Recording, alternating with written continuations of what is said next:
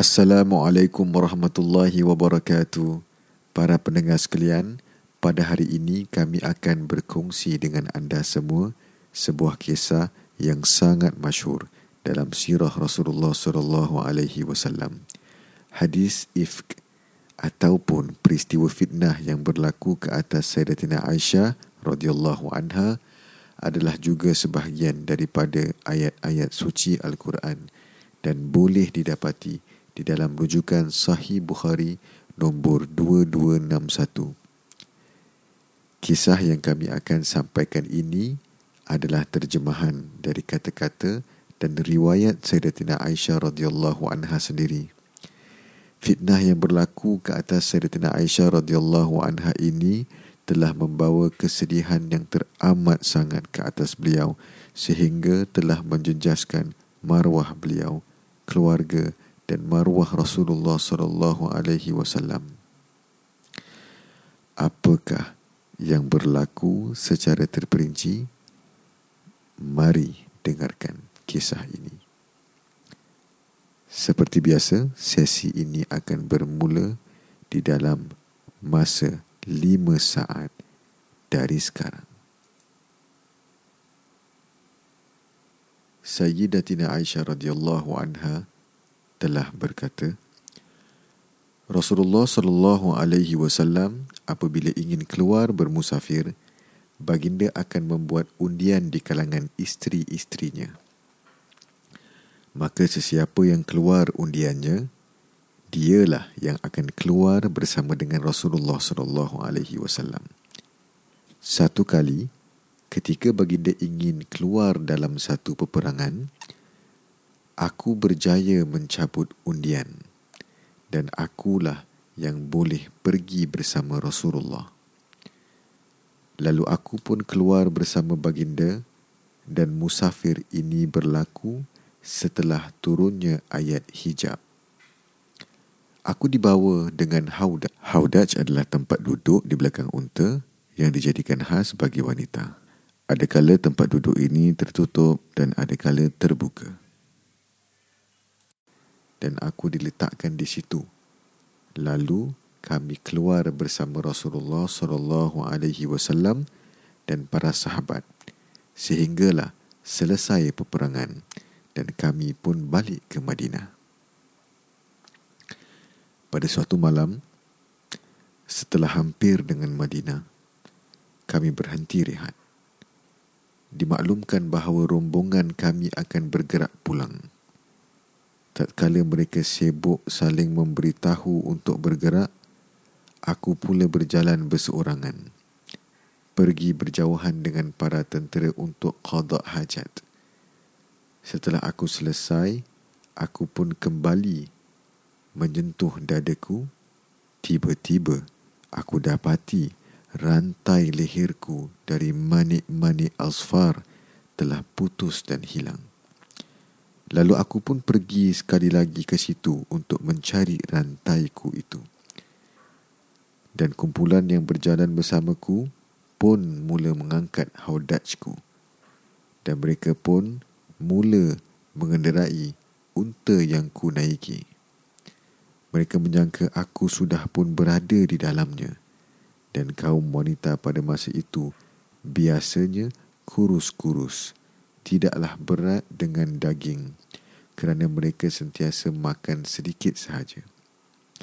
Kerana itulah mereka tidak menyangkal keberatan semasa mereka mengangkatkan haudaj tersebut. Ditambah pula, aku hanyalah seorang anak muda. Mereka pun menggerakkan unta dan mula berjalan. Setelah para tentera meneruskan perjalanan, aku pun berjumpa dengan rantaiku. Setelah itu, aku pun kembali ke tempat tentera tadi dan aku dapati mereka semua sudah berangkat. Lalu aku pun duduk berada di kawasanku tadi dengan harapan bahawa mereka akan perasan ketiadaanku dan mereka akan kembali menemuiku. Tatkala aku berada di situ keseorangan, aku terasa terlalu mengantuk lalu aku pun tidur. Safwan bin Mu'attal As-Sulami Az-Zakwani, pula merupakan askar yang berjalan di belakang para tentera. Dan tatkala dia sampai di kawasanku, dia nampak bayangan hitam orang yang sedang tidur. Lalu dia pun datang kepadaku. Dan setelah melihatku, dia mengenaliku. Ini kerana dia pernah melihatku sebelum turunnya suruhan berhijab. Dia terkejut seraya mengucapkan istirja iaitu inna lillahi wa inna ilaihi raji'un. Dan aku terjaga dari tidurku kerana mendengar istirja'nya. Lalu aku segera menutup mukaku dengan kain penutup mukaku. Lalu dia pun menarik untanya mendekatiku dan mendudukkannya untuk menyenangkanku naik tanpa perlu menyentuhku dan aku pun naik menunggangnya. Safwan pun mula berjalan menghirit untanya sehinggalah kami sampai di kawasan perhentian tentera di waktu panas terik matahari. Sayyidatina Aisyah radhiyallahu anha meneruskan ceritanya lagi dengan katanya, lalu dengan sebab itulah binasalah orang yang binasa dengan menyebarkan fitnah bahawa aku melakukan satu perkara buruk dengan Safwan dan orang yang mengepalai fitnah besar ini ialah Abdullah bin Ubay bin Salul. Setelah aku sampai di Madinah, aku ditimpa demam selama sebulan. Dan orang ramai pula heboh dengan cerita yang dibawa oleh pendusta-pendusta itu. Dan aku pula sedikit pun tidak mengetahui fitnah tersebut. Cuma yang menghairankan aku ialah semasa demamku ini aku tidak melihat sifat lemah lembut Rasulullah sallallahu alaihi wasallam iaitu sikap kebiasaan baginda. Baginda hanya masuk menjengukku, memberi salam dan bertanya khabar sahaja dan kemudian baginda akan beredar. Itu sahaja yang menghairankanku dan aku sedikit pun tidak mengetahui fitnah tersebut sehinggalah aku beransur pulih. Aku keluar bersama Ummu Mishtah menuju ke Manasi dan biasanya kami keluar pada waktu malam. Perkara itu berlaku sebelum terdapat bilik air yang terdekat dengan rumah kami. Pada masa itu, kami samalah seperti orang Arab kuno yang keluar qada hajat jauh dari kawasan rumah dan tidak suka disediakan tandas di kawasan rumah. Lalu aku keluar bersama Ummu Mistah binti Abi Ruhum. Setelah sampai ke situ, Ummu Mistah terjatuh dan tersimbah pakaiannya. Lalu dia berkata, celaka Mistah. Lalu aku berkata, alangkah buruknya perkataanmu adakah kamu ingin mencela orang yang pernah masuk perang badar? Dia menjawab, aduhai Aisyah, adakah kamu tidak mengetahui apa yang mereka telah katakan? Lalu dia mula menceritakan fitnah yang dilemparkan kepadaku oleh para pendusta itu dan bertambah buruk pula demamku dengan sebab cerita yang aku baru dengar itu. Setelah aku pulang ke rumah, dan Rasulullah sallallahu alaihi wasallam masuk menjengukku baginda memberi salam dan berkata apa khabarmu? Aku berkata izinkanlah aku kembali ke rumah kedua ibu bapaku. Sebenarnya aku meminta demikian untuk mencari kepastian daripada kedua ibu bapaku mengenai fitnah tersebut. Lalu Rasulullah sallallahu alaihi wasallam izinkanku Setelah aku sampai ke rumah orang tuaku, aku bertanya ibuku, Wahai ibu, apakah yang orang ramai sedang perkatakan? Ibuku menjawab, Wahai anak kesayanganku, sabarlah dan janganlah benda ini menyusahkanmu. Demi Allah, mana-mana perempuan cantik yang bermadu dan dia pula disukai oleh suaminya, sudah tentu ramai orang akan mengatanya. Aku menjawab, Subhanallah. Adakah orang ramai sudah bercakap tentangnya?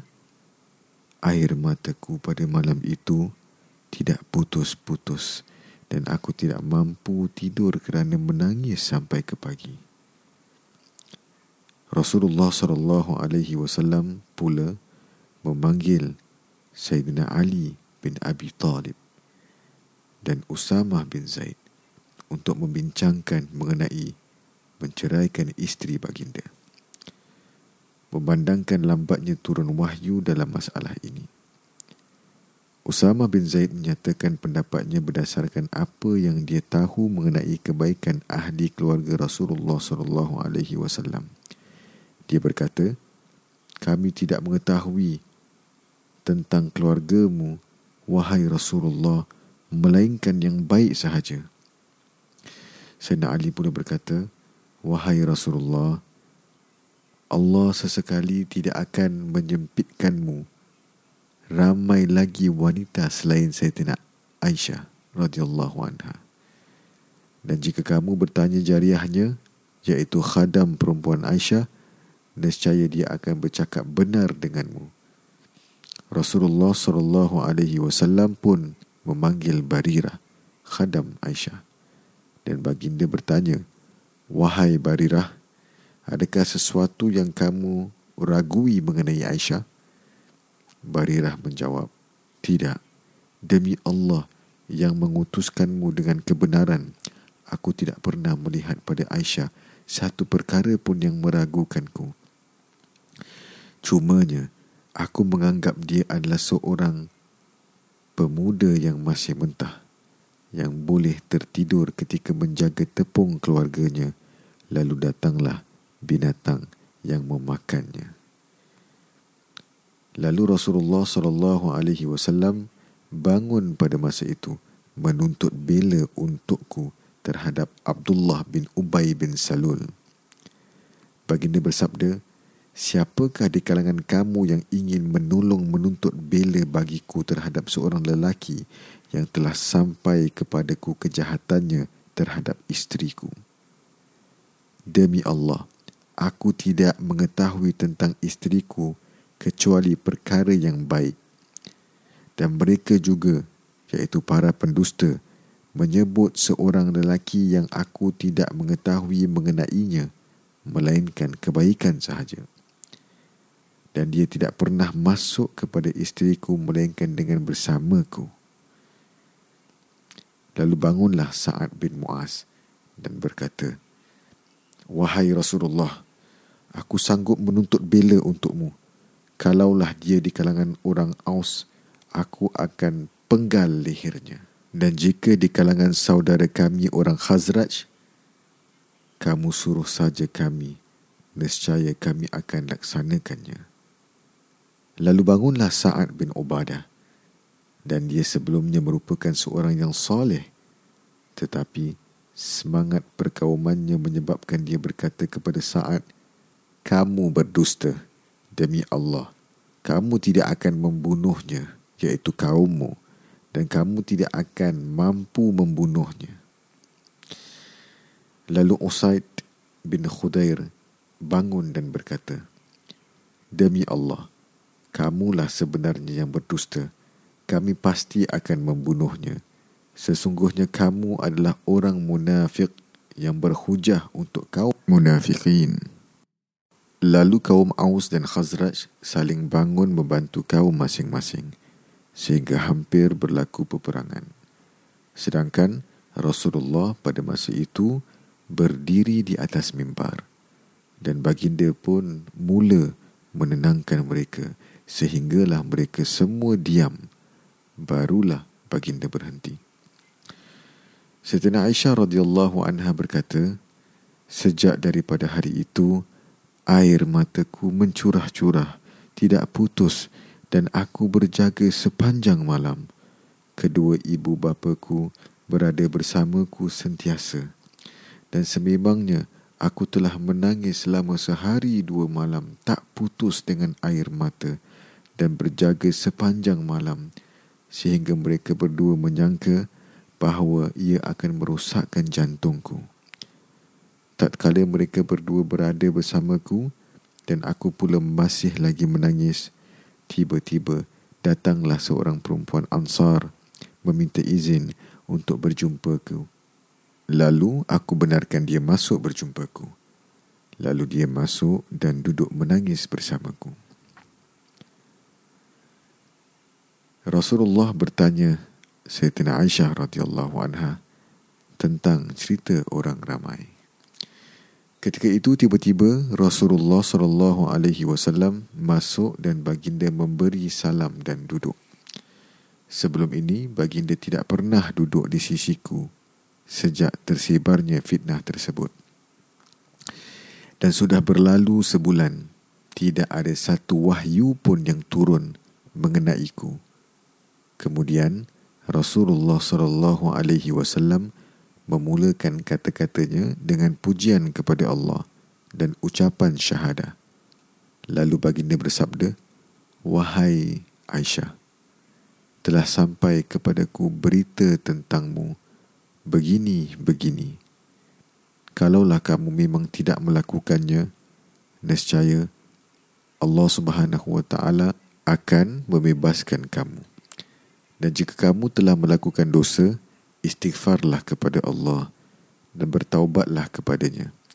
Sesungguhnya seorang hamba bila dia mengakui dengan dosanya dan bertaubat memohon keampunan daripada Allah Subhanahu wa taala, nescaya Allah akan mengampunkannya. Setelah Rasulullah sallallahu alaihi wasallam selesai kata-katanya, air mataku terhenti dan aku tidak merasakannya walaupun setitik. Aku berkata kepada ayahku, "Jawablah apa yang dikatakan oleh Rasulullah sallallahu alaihi wasallam." Dia menjawab, "Demi Allah, aku tidak mengetahui apakah yang aku boleh katakan kepada Rasulullah sallallahu alaihi wasallam."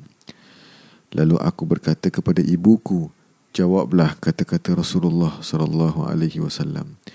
Dia juga menjawab perkataan yang sama. Demi Allah, aku tidak mengetahui apakah yang boleh aku katakan kepada Rasulullah sallallahu alaihi wasallam. Lalu aku sendiri bercakap. Sedangkan aku masih lagi seorang pemudi yang mentah dan aku tidak banyak membaca Al-Quran. Aku berkata, sesungguhnya demi Allah, aku memang dah mengetahui bahawa engkau telah mendengar cerita ini dan cerita ini sudah pun berada di jiwa engkau dan engkau mempercayainya. Kalaulah aku berkata yang aku ini tidak bersalah dan Allah sahaja yang mengetahui bahawa aku tidaklah bersalah, kamu semua tidak akan mempercayaiku. Dan jika aku mengakui sedangkan Allah mengetahui bahawa aku tidaklah bersalah, tentulah kamu semua mempercayainya. Demi Allah, tidak ada umpama bagiku melainkan seperti perkataan ayah Nabi Yusuf. Iaitu, maksudnya, sabar adalah lebih baik. Dan Allah sahaja tempat aku memohon pertolongan daripada apa yang mereka katakan. Lalu aku pun memalingkan mukaku dan aku berbaring di tilamku. Pada ketika itu, aku mengharap Allah Subhanahu wa taala membersihkan aku. Tetapi demi Allah, aku tidak pernah menyangka bahawa Allah Subhanahu wa taala akan menurunkan ayat suci Al-Quran yang akan sentiasa dibaca sehingga kiamat dalam urusanku ini. Aku cuma berharap bahawa Rasulullah bermimpi dalam tidurnya bahawa Allah Subhanahu wa taala menyatakan bahawa aku ini tidak bersalah. Demi Allah pada masa itu Rasulullah sallallahu alaihi wasallam masih belum berganjak dan tidak ada seorang pun yang beredar sehinggalah turunnya wahyu kepada baginda. Lalu nampaklah pada baginda seperti orang yang sangat kuat demamnya sehinggalah keluarlah peluh seperti permata walaupun pada hari yang sangat sejuk. Setelah hilang keadaannya itu, baginda ketawa dan kalimah pertama yang diucapkannya ialah wahai Aisyah bergembiralah sesungguhnya Allah Subhanahu wa taala telah pun membebaskanmu Lalu ibuku berkata kepadaku, bangunlah kepada Rasulullah. Aku menjawab, demi Allah aku tidak akan bangun kepadanya. Dan aku tidak akan memuji kecuali kepada Allah Subhanahu wa taala. Lalu Allah Subhanahu wa taala telah menurunkan surah An-Nur ayat 11 hingga 20. Setelah Allah Subhanahu wa taala turunkan ayat yang membebaskanku Sayyidina Abu Bakar As-Siddiq yang sentiasa memberikan sedekah kepada Mistah kerana dia adalah kerabatnya dan dia pula seorang yang miskin berkata, Demi Allah, aku tidak akan memberikan sesuatu pun kepada Mistah setelah apa yang dia katakan kepada Aisyah. Lalu Allah Subhanahu wa taala turunkan ayat yang bermaksud dan janganlah orang-orang yang mempunyai kelebihan dan kelapangan di antara kamu bersumpah bahawa mereka tidak akan memberi bantuan kepada kaum kerabatnya, orang yang miskin dan orang yang berhijrah pada jalan Allah. Dan hendaklah mereka memaafkan dan berlapang dada. Apakah kamu tidak ingin bahawa Allah Subhanahu wa taala mengampunimu? Dan Allah Subhanahu wa taala adalah Maha Pengampun lagi Maha Penyayang. Lalu Sayyidina Abu Bakar radhiyallahu anhu berkata, bahkan demi Allah, aku sangat suka kalau Allah Subhanahu wa taala mengampunkanku. Lalu dia pun meneruskan sedekah yang menjadi kebiasaannya kepada Mistah. Rasulullah sallallahu alaihi wasallam juga pernah bertanya kepada Zainab binti Jahash tentangku. Baginda bersabda, Wahai Zainab, apakah yang kamu tahu atau nampak tentang Aisyah? Zainab menjawab, Wahai Rasulullah, aku menjaga telinga dan mataku. Aku tidaklah mengetahui tentang Aisyah melainkan kebaikan sahaja.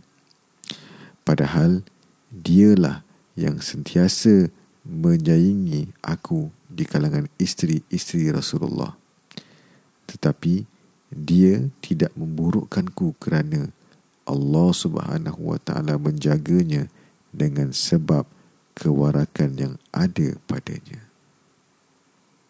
Alhamdulillah uh, selesai sudah cerita kami pada hari ini dan kali ini semoga ianya membawakan manfaat bagi diri anda dan panduan dalam hidup anda insya-Allah amin. Jangan lupa kongsikan kepada keluarga anda dan juga orang-orang yang tersayang sehingga berjumpa lagi. Wassalamualaikum warahmatullahi wabarakatuh.